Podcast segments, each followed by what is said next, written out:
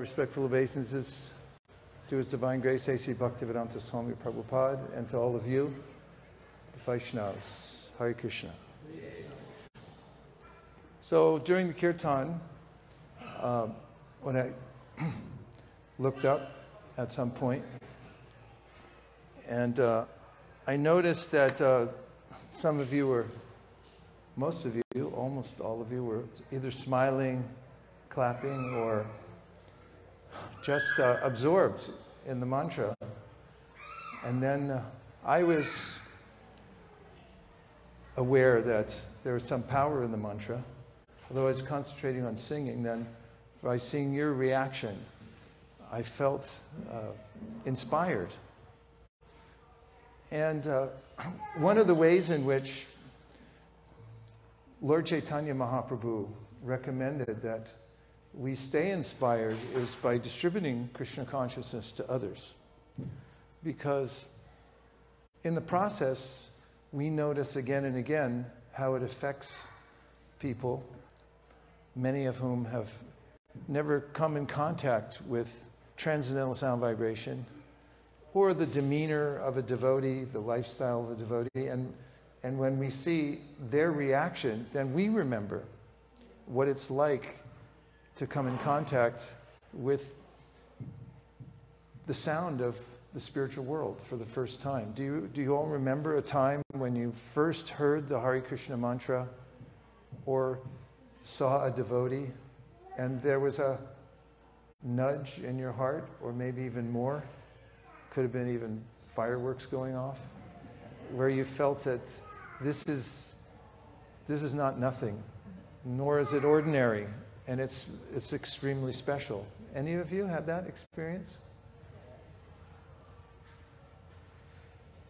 I had been looking for Krishna consciousness, and a friend of mine, I mean, I didn't know I was looking for Krishna consciousness, but I, I was looking for something. And when a friend of mine brought me a magazine from the Hare Krishna movement, I immediately felt that exhilaration that is this is what I've been looking for. And so Chaitanya Mahaprabhu recommends that we go out of our way to put this in the ears and the hands of others as artfully, as gently, as lovingly as possible. That helps. As people in the world today are used to, or in the material world in general, being exploited. And people always have a sense that uh, somebody, although they may offer something, they want something back. And when uh, all we want actually is for people to be happy, which is what Prabhupada said his mission was, and he quoted a verse from the Vedic Shastra that said the mission of those who are spreading Krishna consciousness is to see everybody happy in the whole world. It's a, a time when people's hearts are touched and they start to realize more of their potential in life. Just when we came to Irvine, Nirkula and I flew down from San Francisco,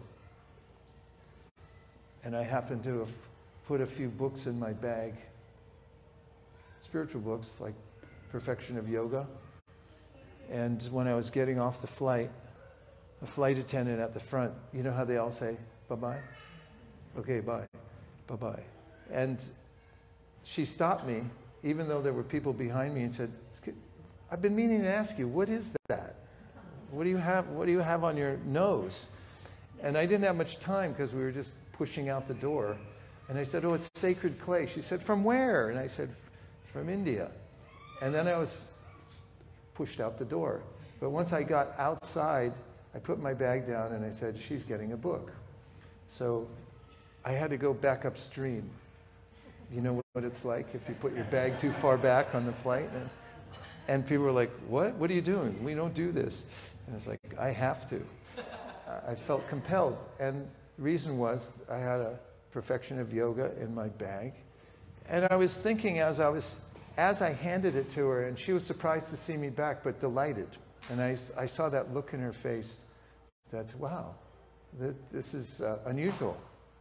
And you know, she just received a gift. And as I was walking back up the galleyway, if that's what you call it, there was, uh, I had this thought that she received something valuable. And then I remembered the value of it. And I thought, maybe I should read it. And I was also thinking of the completeness of a book. Human books are beloved in human society. You may have noticed, at least I have, that if somebody gives me a book that I don't really want, it's really hard to get rid of. I mean, where do you put it? Of course, you could take it down and give it to the library or sell it or something like that, but it's, it's difficult because, and also I remember going through school, I get a bunch of books. Barely had time to read them all because it's always pushing, push, always pushing on to the next lesson. But I saved them. I even saved a lot of them. My wife doesn't always appreciate that. but, you know, because I have this sense that, you know, someday I'll go back and, and I'll suck out all the knowledge. I'll get it. And humans have that. They have that push for knowledge. They have a sense that if I get knowledge, if I get the right information, then I can be happy. In most cases, the kind of knowledge and information that people get is a instructional of how to organize one's life. In this realm, this means the material world. And in the Bhagavad Gita, Krishna certifies that no matter how hard you try, from the topmost area of this world down to the lowest, it's not going to work out. And so the information that most people get about how to organize their lives, how to use the, resources of the world in ways that they can benefit more. It, it doesn't bring full satisfaction.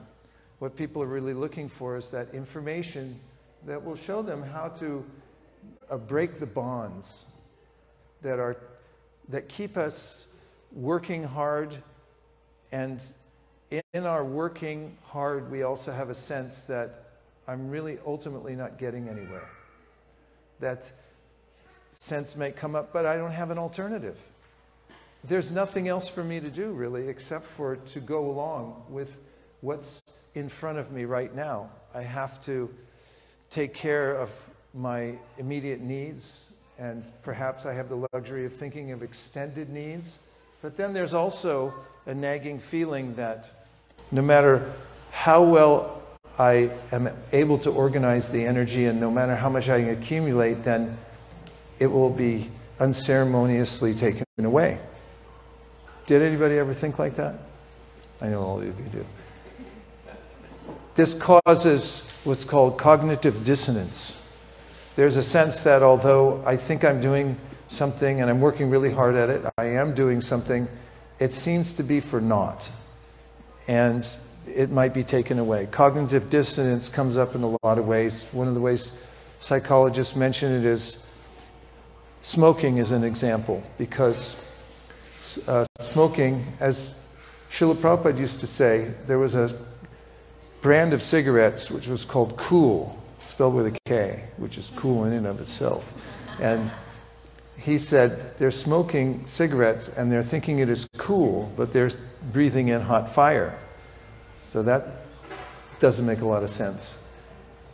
But everybody knows, at least should know, that it's injurious to health. In fact, there was a law passed, I think when I was a kid, that they had to put on the package of each cigarette, on each cigarette package, they had to put a warning. Have you ever noticed that?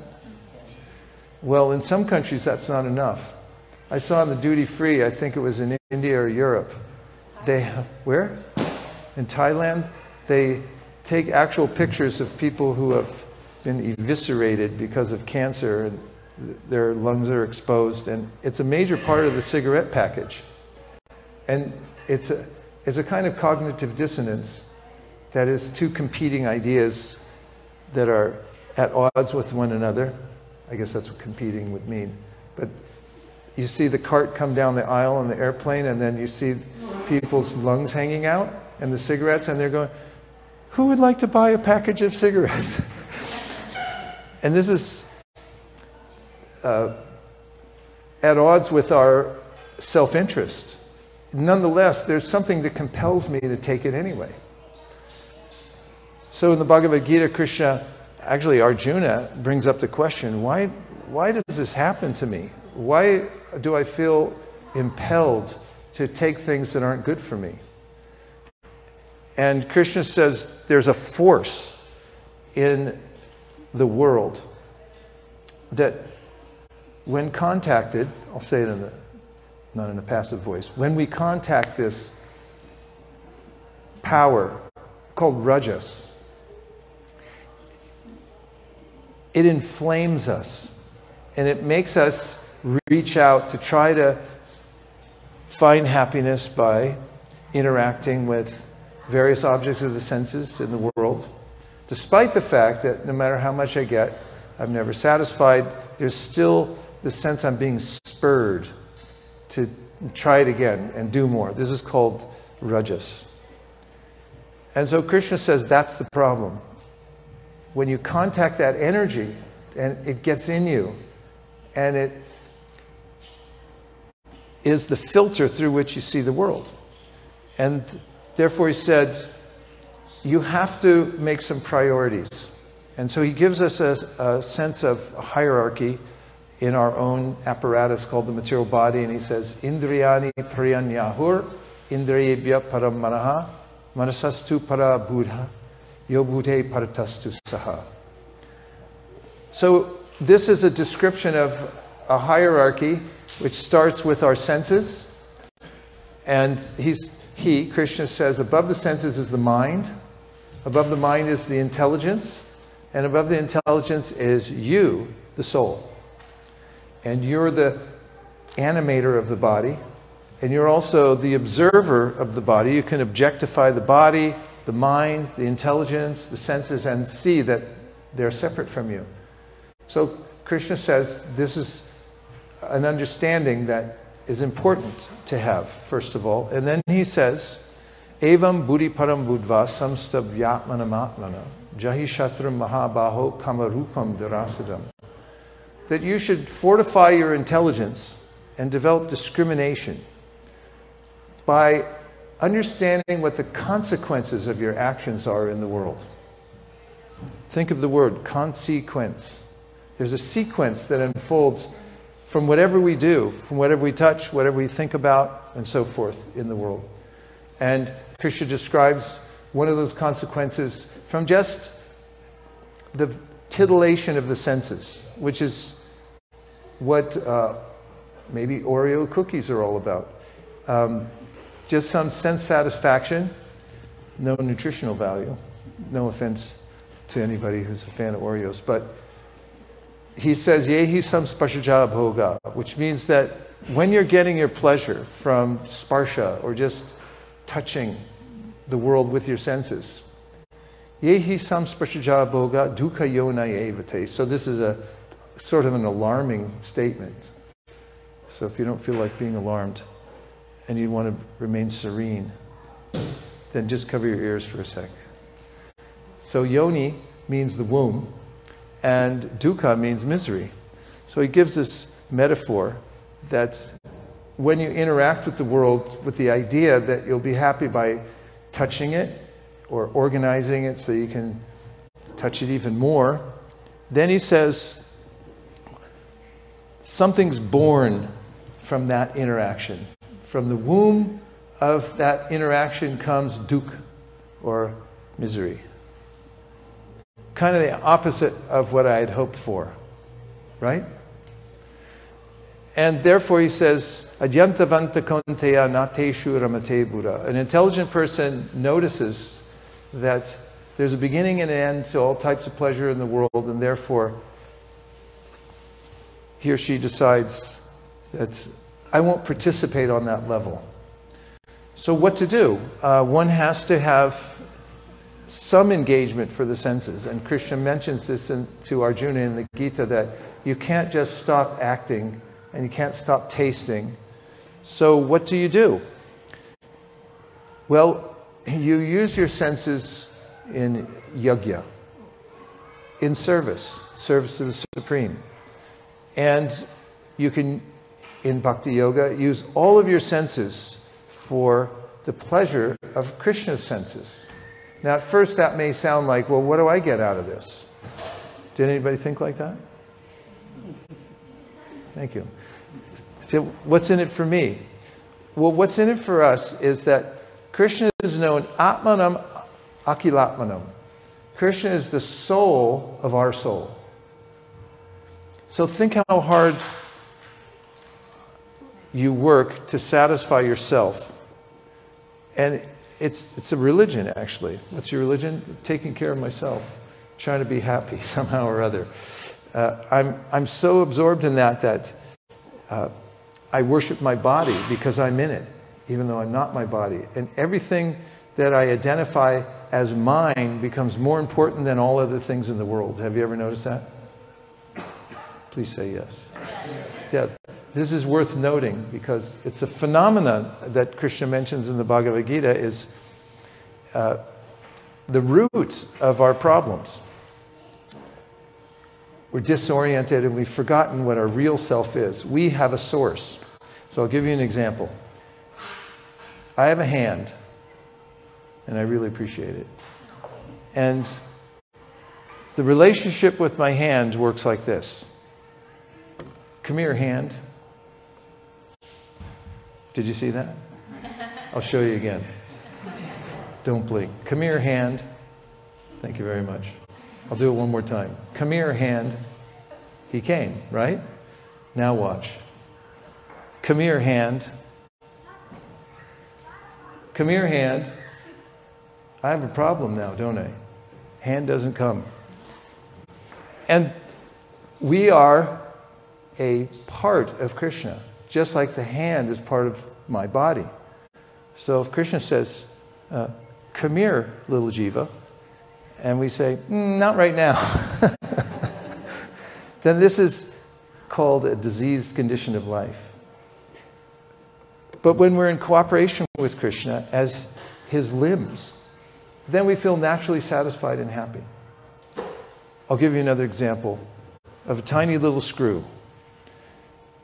Srila Prabhupada used to give an example about the value of a screw. Is anybody here familiar with eBay? Because I got a bunch of stuff to sell. See me afterwards. No, I'm just kidding. How much can you get on eBay for a little screw that you find on, is this Pacific Avenue? PCH. You find a little screw on PCH just right to the center of one of the lines. It's been run over about 500 times on the pavement. And you pick it up as you're crossing the crosswalk. How much do you get on eBay for the little screw? Approximately. Nothing. Zero. However, that little screw had its glory days because it belonged to some machine somewhere. Maybe it was in uh, a projector, or maybe it was on a motorcycle. Maybe it held what? You're mechanical. maybe it was part of some cooking apparatus. Something it it worked somewhere. And that screw, when engaged in its original machine, was inestimably valuable. You don't want to take it out. Where'd the screw go? Oh no, now we got to start all over. The screw, when connected to its original machine, is valuable. And when it falls out and separated and disoriented from its original purpose, you can't get $2.32 for it on eBay. I mean, you could try. You could probably do it. Advertise it on social media. Um, and someone might take it. So that's, as Prabhupada used to say, our position when we forget that we're part of Krishna. And that when we work to satisfy Krishna's senses, we enjoy. So Krishna's uh, Govinda. His name is Govinda. One of the meanings of Govinda is one who satisfies the senses. So it's a science of actually how to be happy and how to find real sense gratification. And it takes knowledge and some practice. Knowledge means reminding oneself, hearing from wisdom, from the Bhagavad Gita, from the Srimad Bhagavatam, about what our real self interest is. And then there's practical ways in which to engage the senses so we feel a deep sense of happiness and peace. And that's called bhakti yoga. And anybody can do it from any position because we already are spiritual beings and we already are already are parts and parcels of Krishna. And all we have to do is begin to act in that position. You know, when I meet people and introduce them to Bhagavad Gita, which I guarantee is the most fun you can ever have in the world, just to go to any place in the world and set up a little shop. Like people set up shops all over the world. I see in India the little people sell betel nuts. I guess it's a little intoxication, and they have these a little stand where they sell a roll of this packet, something you can ingest that it apparently gives you some sense of uh, I don't know. Never tried one. What do you get from that? Something. There's some stimulant in it. And so people have these little stands, and I always see like 10 in a row, and I think, like, how do they even do that? Who's going to go to all these stands? But they get a tiny little profit, and somehow they go on. Everyone has some little business going on here in the world. So if we transfer that sense of engagement into serving Krishna, then we'll actually get real profit and we'll naturally feel happy uh, from the process of, of Krishna consciousness. So, um, when I'm going out to distribute Bhagavad Gita, I set up a little shop somewhere. That's a, I went on a loop and I distracted myself. So, when I meet people and I introduce them to the Bhagavad Gita, I won't say the whole sequence, but as I'm offering it to them, I say to them, You look spiritual. Now, I want you to turn to somebody next to you and say, You look spiritual. Go ahead and try it. You look spiritual.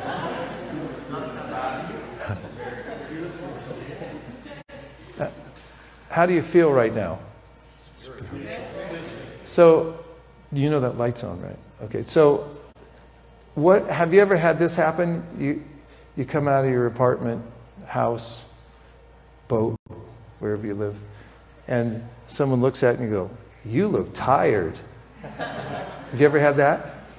Don't you hate that? The, Ken, you really look tired. So how do you feel after that? Because you looking in the mirror and go, God, I do look terrible, you know. Or worse, somebody that comes up and like, you really look bad. You look terrible. How do you feel? really bad. But there's this magic that happens when you tell somebody, you look spiritual. Number one, they are spiritual because we're not our bodies. We're actually spiritual beings inhabiting a body. But we forgot. So when you say to somebody, you look spiritual, here's what happens instant self realization. You'll see it any, go to any street corner, just say, excuse me, excuse me. Yeah, I just want to tell you something. You look spiritual, and you see what happens. They'll look down and they go, oh, I forgot. I'm actually from the spiritual world. I am spiritual. Thanks for reminding me. That's how quickly one can become Krishna conscious, is by remembering, actually, I'm spiritual. I don't have anything to do with the interaction of the senses and the body. It's like if you see two big tractors outside, in a construction zone. You know, if there's some erotic music, what do they? They have the, you know, the cranes and the heavy equipment. So, you know, what if there was some interaction between the two, and they're like bumping into each other or something. Two tractors. And it seems like uh, ludicrous that, that that would be some eroticism. So these bodies are like that too. They're, it's tractors interacting with one another. It's a, it's a machine, basically. So the, the happiness that we're looking for is on a subtle level. It's, a, it's aesthetic, it's emotional. And we're built for that because we're humans. And Krishna likes humans, by the way. It's in the 11th canto of the Srimad Bhagavatam. So if you were feeling a little down, down today, you can be happy now because Krishna likes you, because you're a human. Say Haribol. Haribol. So, uh, there are basic practices that anyone can take up and can taste this sense of happiness that comes from pleasing Krishna's senses. And one of the best kept secrets that Lord Chaitanya Mahaprabhu wanted to in, tell the world about was that you can have that interaction with Krishna directly at any time through the process of chanting his names. So let's say you're very thirsty and you're trying to get a glass of water, which is what I'm thinking about right now myself. And so I'll wait till the end of the story. And you ask somebody for a glass of water. Thank you. And they said, You can get it. It's up in the clouds. Help yourself. Or let's say you met somebody who said, I'm very thirsty, I want a glass of water. And they said, Well, there's flash floods that come here every once in a while to the desert. Just get your cup, you can be there at the right time. Or let's say you ask for a glass of water and they say, There's an aquifer underground. You just dig for it, you can find it. You can get a glass of water there. Not very good. So some people say, I have the desire to come in contact with supreme happiness. I want to know who God is. And someone will say, He's in heaven. Where is heaven? It's out of my reach, actually. Or someone says, I want to find God. I want to make that spiritual connection and Someone tells you, you wait for an avatar to come. They come every few million years to the world. How, how will you arrange that? Or you meet a yogi and you say, I also want to know God. And the yogi says, He's in your heart. You just have to sit down in a cave, give up your worldly occupation, and focus for the next 10,000 years. And maybe you can see the tips of the toes of the Lord who resides within the heart. You have 10,000 years? Three people said no. So, Chaitanya Mahaprabhu said that you want water, you take it, it's in the palm of your hand. You can just drink it like this by chanting the names of Krishna. All the names of God have this potency. Nam Nam Akari Bahuda Nija Sarva Shaktis. Immediately you get this. And it also is a kind of service. This is a, a famous verse from the Padma Purana which says, Atashi Krishna Namadi Nabaved Grayam Indriye Seva Mukhi Jivado Swayameva Spratyada. Amazing. Yoga begins with the tongue. The tongue is like the rudder. If you don't have a rudder in a boat, it doesn't go uh, any way that you desire it to go. And so the, the Padma Purana says you can start your yoga practice by using your tongue. And the best way to use your tongue is to repeat the names of the Supreme.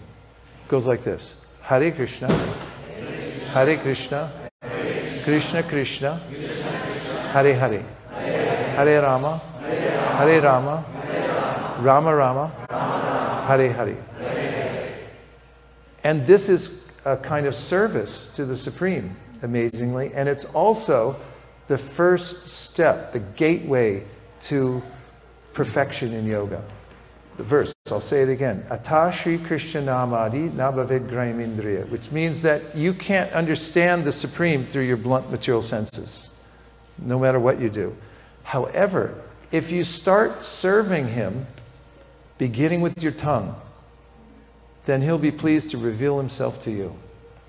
And that's what Lord Chaitanya taught as a process that the whole world could take up. So there's two parts to the Hare Krishna movement. It's really simple. Should I teach them to you? Yes. Okay.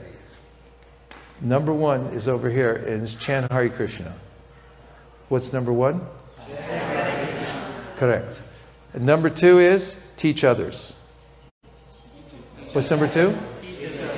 Now we're going to have a quiz. Are you ready? I don't think you're ready. You ready? Okay. Number one. Number two. Number one. Number two. Number one. Number two. One.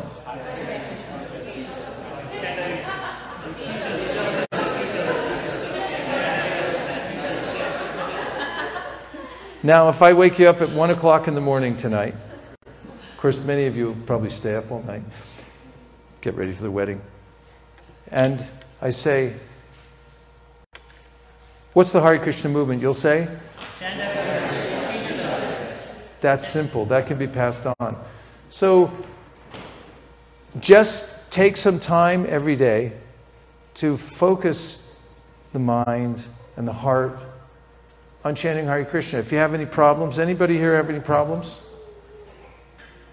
One, two, three, four. Some of you don't have your hand up. I'm going to come move in. if you have any problems, if you have any worries, you still got your hand up. And then you chant Hare Krishna. And if all else fails, and it will, chant Hare Krishna. The, this is the very focused teaching of Sri Chaitanya Mahaprabhu. There's not a lot of moving parts. And it's simple. And we are spiritual. And real happiness comes from contact with Krishna. And you can make contact with Krishna by chanting Hare Krishna. Problem solved. Yay! We win. Hari Bol. And now we'll see if you have any reflections or questions. A reflection means anything you heard from the monologue that's stuck in your mind.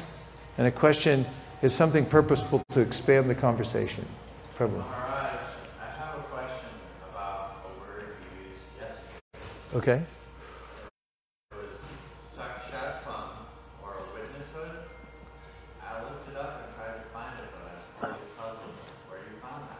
It, it's in the Bhakti Sandarbha, Jiva Goswami Shakshitva. It talks about witnesshood. And there's a way that when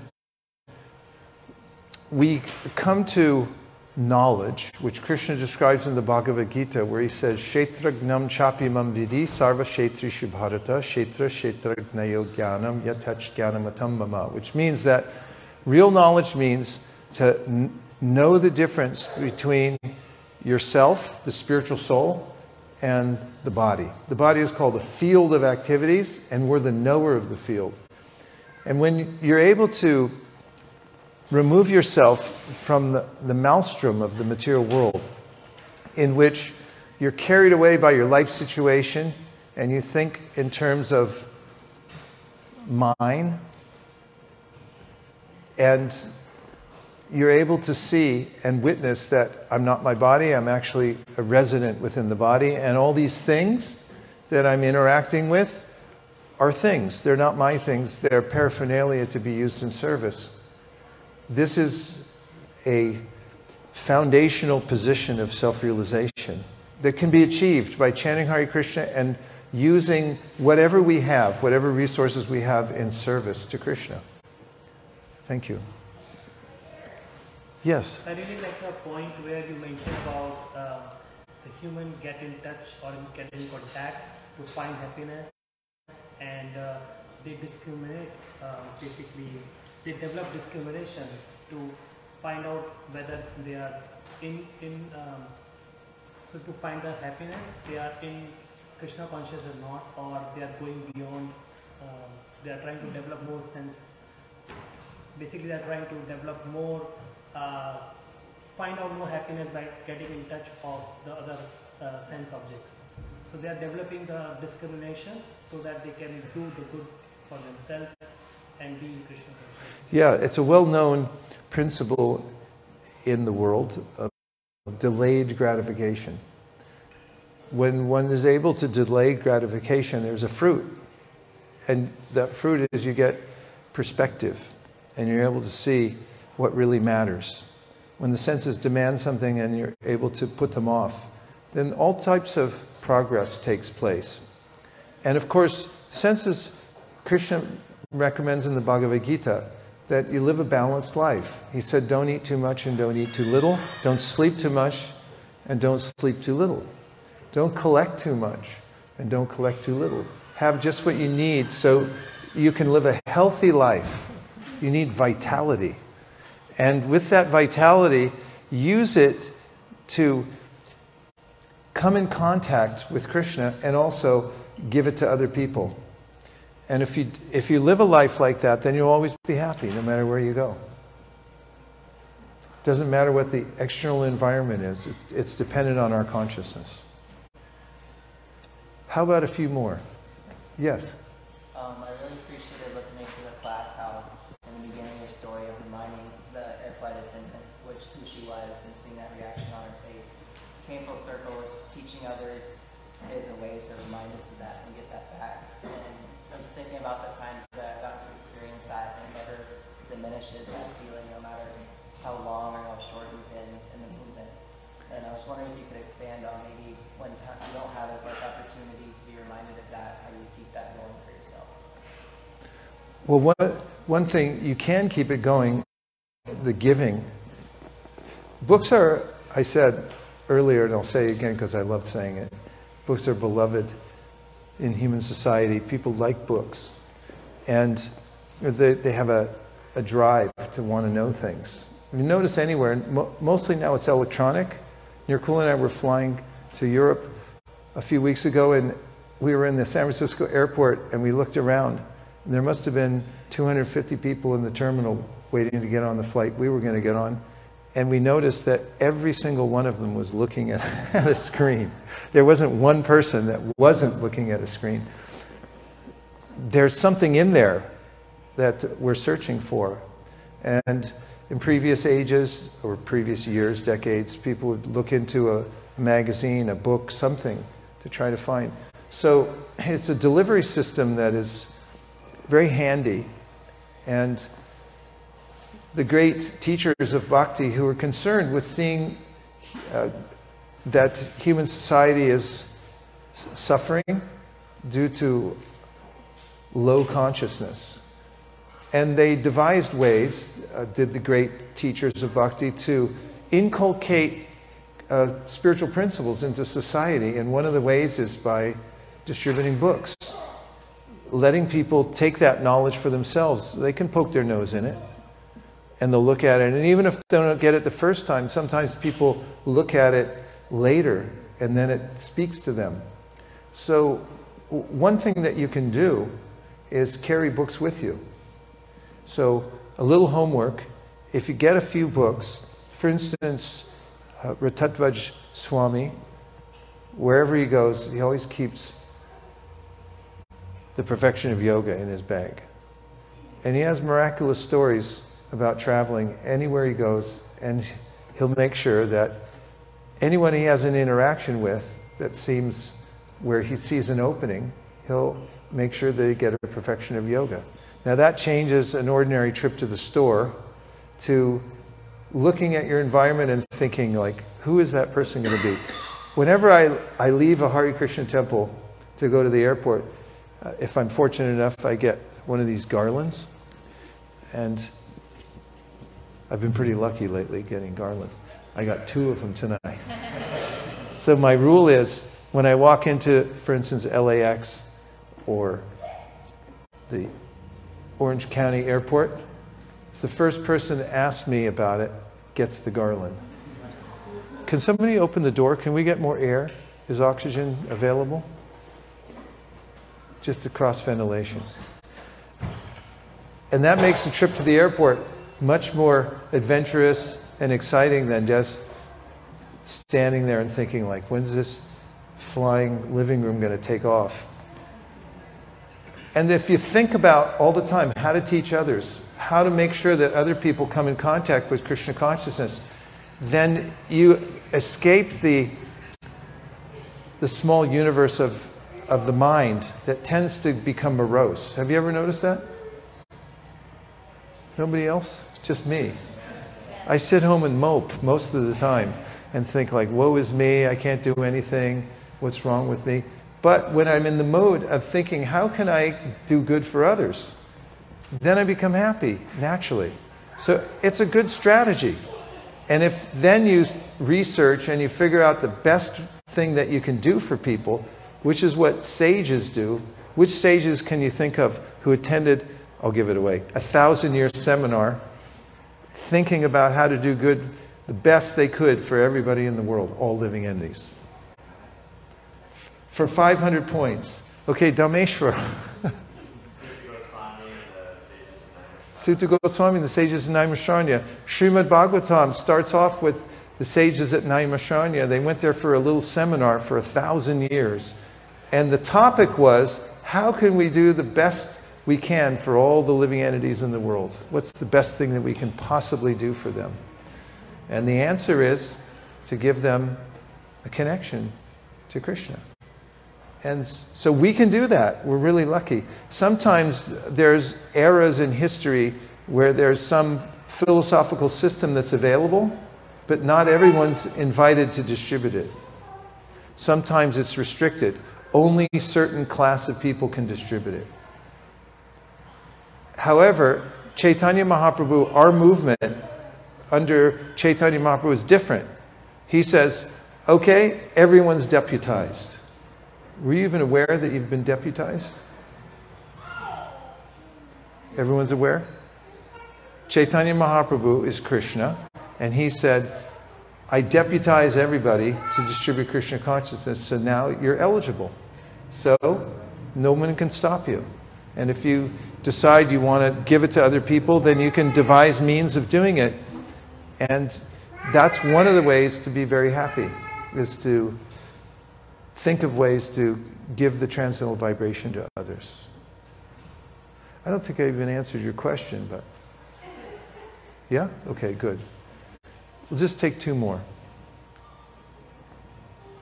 Prabhu.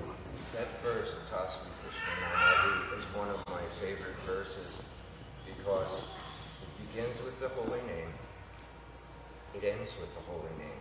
The means and the end are not different than the beginning there's a through line. Like you said, there are not many moving parts. We chant, we chant, we chant. Thank you.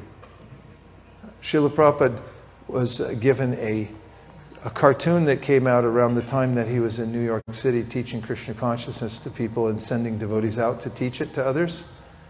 And there was a man sitting with his wife and she was, the, the wife was saying to her husband, chant, chant, chant. And he was saying, can't, can't, can't. the, energy one uses to say, I can't, can't, can't, which becomes the foundation of a whole society, which is trying to avoid thinking about God and trying to be independent. It becomes non productive. And the same energy could have been used to just give in to the chanting and chant, chant, chant. And that's a simple process. Okay, we're down to the last one. Yes? How, how do you convince someone who is reluctant to chant, How do you convince somebody who's reluctant to chant? What does the word reluctant mean? Where does it come from? Who has a etymological dictionary? For 10 points, 20 points.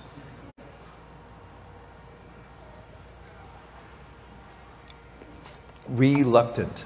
Can you just be reluctant and not reluctant? Okay. Where does it come from? Mid 17th century, Mid 17th century, offering opposition. offering opposition. What? Writing? Writhing? Yeah. That sounds severe. Okay, so the answer is you, you're not supposed to present Krishna consciousness to people who are writhing or who are reluctant. So this is mentioned in the Srimad Bhagavatam. Ishvare tadadineshu balisheshu dusatsucha prema maitri kripopiksha yakaroti samadhyamaha. So one of the uh, sages, Havi Yogendra, says there's different kinds of people in the world. They have different dispositions. They're all souls in different bodies, and they have different attitudes and dispositions. So he names four entities and how we should interact with them for a better life. Are you ready? Say yes. Okay. First one is Krishna, Ishvare. Krishna is the supreme controller. So, what? How should you interact with Krishna? Prema. You should de- develop love for him, says Havi Yogendra. Then, Ishvare Dineshu means the devotees, the Vaishnavas. So, what should you do with the Vaishnavas? Maitri. You should make friends. Appropriate friendships with the devotees. So that's two, right?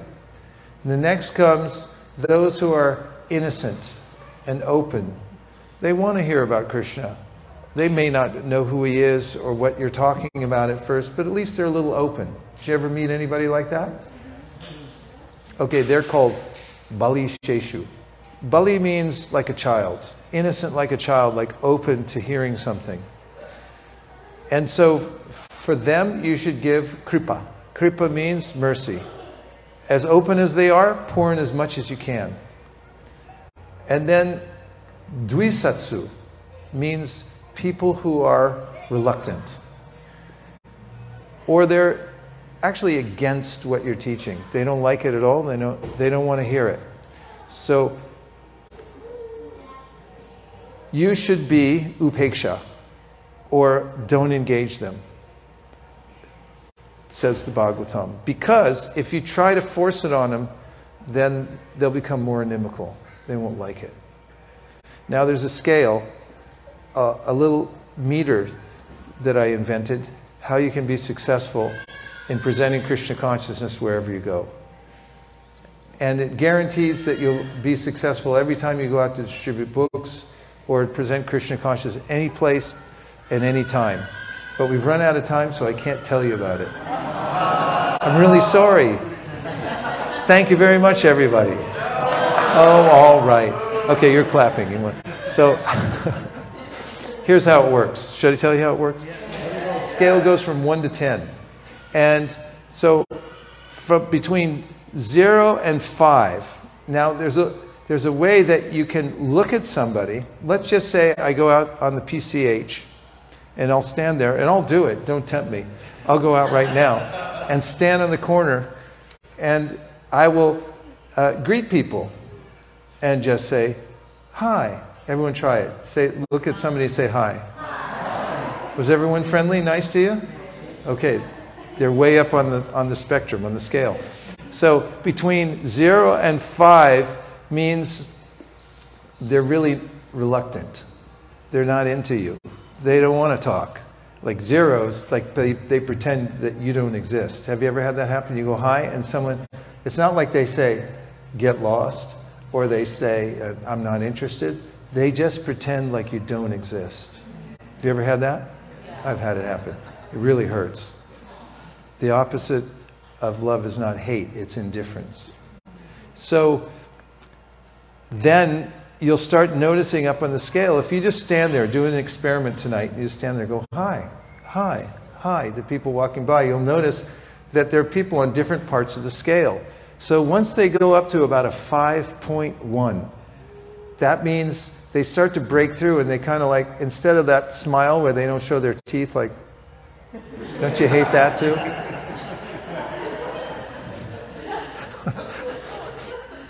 You're not smiling. but actually, the teeth show through and they go like that. You go high and they go, that's like a 5.1. And you start to know there's an opening here. I can talk to this person. And you start getting up to, you know, six, seven, eight, and people, they'll come to you. It's like, hey, what are you doing? Where'd you get these? We went out in Denver, Colorado, this is many years ago, with a group of, of devotees to distribute books on the outdoor mall in Boulder, Colorado. So there was one devotee uh, with us. He was a brahmachari, wearing saffron and had a shaved head. And he was from, I think, Burma or some exotic place in the east. And he looked kind of like a monk, because he was a monk, but he especially looked like because of his countenance. And so he really didn't want to go out. He was not into it even though I was teaching the devotees that you just get 10 no's in a row and then, you, then, then you're a success. And there were 10 no's. I can do that. So, but he didn't even want to do that. So he went way down the mall, and I could see him sitting about 200 yards down the mall on a bench and moping. And I don't want to be here. But he had his books stacked next to him. And I went on teaching everyone else how to get 10 no's in a row, which is impossible practically. And then uh, I looked down there and I saw he was interacting with somebody, our mopey little brahmachari, and he was, he was interacting with somebody. And I was like, what the heck is going on down there? So as I, I went down there to investigate, and I, there was some lady, and now she was holding all the books. And I said, What happened? He said, She came over to me and she said, Are you a monk? And I said, I guess so. And he, and he said, Are these your books? And he goes, Yeah, they, I guess they are. And she said, Can I see them? And she started going through, said, Can I give you a donation for these? And he said, She gave me a $100. So Next thing, he was up and engaged, moving from one person to the next all over the mall. And when it was time to go home, we were like, Would you get in the van? He wouldn't get in, he wouldn't come home. That lady was about a 9.6 on the scale. If she was a 10, she would have gotten the van. so, teaching Krishna consciousness is about selection we look, we see where it's a conscious connection with people to develop a relationship that we can benefit with them, them, with. Not that we think we're something great, but we're carrying something great.